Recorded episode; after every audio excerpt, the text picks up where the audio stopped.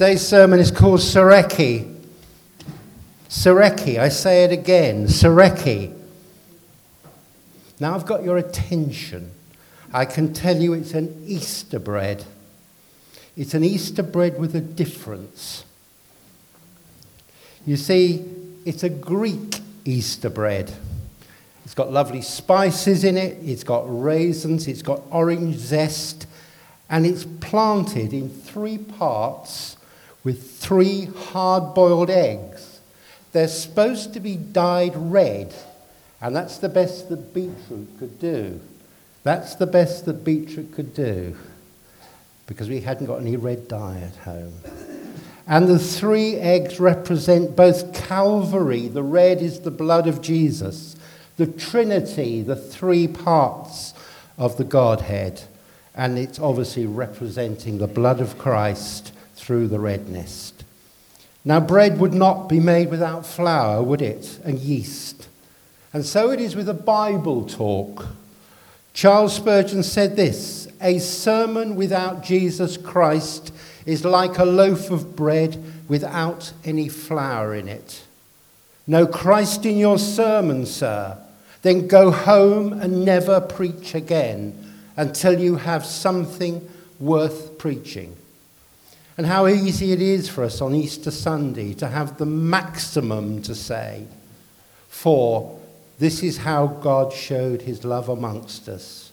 He sent his one and only Son into the world, but that he loved us and sent his Son as an atoning sacrifice for our sins.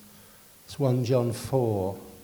Atoning is one of those words. Atoning means cancelling out. That is wrong. It's like your sins are on a blackboard and they are wiped clean. They're wiped clean by Jesus, by his blood shed at Calvary. That's the atoning, the covering that we need. But why, why did God send this Son to us?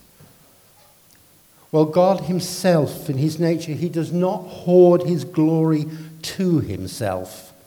He pours it totally into His Son, Jesus and his glory can singularly, singularly only go to his loved Son. This Son, Jesus, full, full of God's love, glory, mercy, then comes to us, to us, full of the essence of God the Father.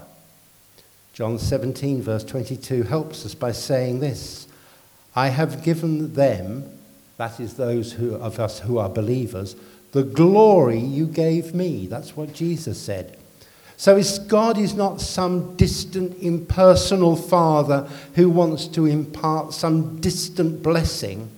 No, he pours his blessing wholly into his son, and then Jesus chooses to come in obedience to his father. As John 3:16 says, God so loved the world that he gave his one and only Son, that whosoever shall believe shall not die, but have eternal life. If you know this and choose to accept this, this means you get to know Jesus. And as Jesus is Godful, Jesus is Godful, we get to know God as Father. You can know God as your Father. It does not take a degree to work out that Creator God then treats you as a son or daughter. The miracle is that God and Jesus become happy as Jesus is then our brother.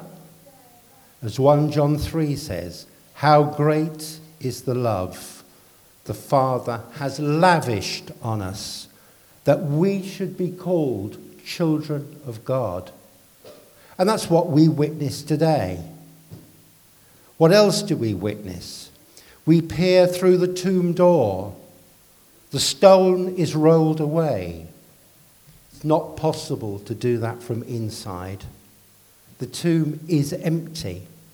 Jesus publicly crucified, guarded by Roman soldiers whose lives would be forfeit if they deserted their guarding of the tomb.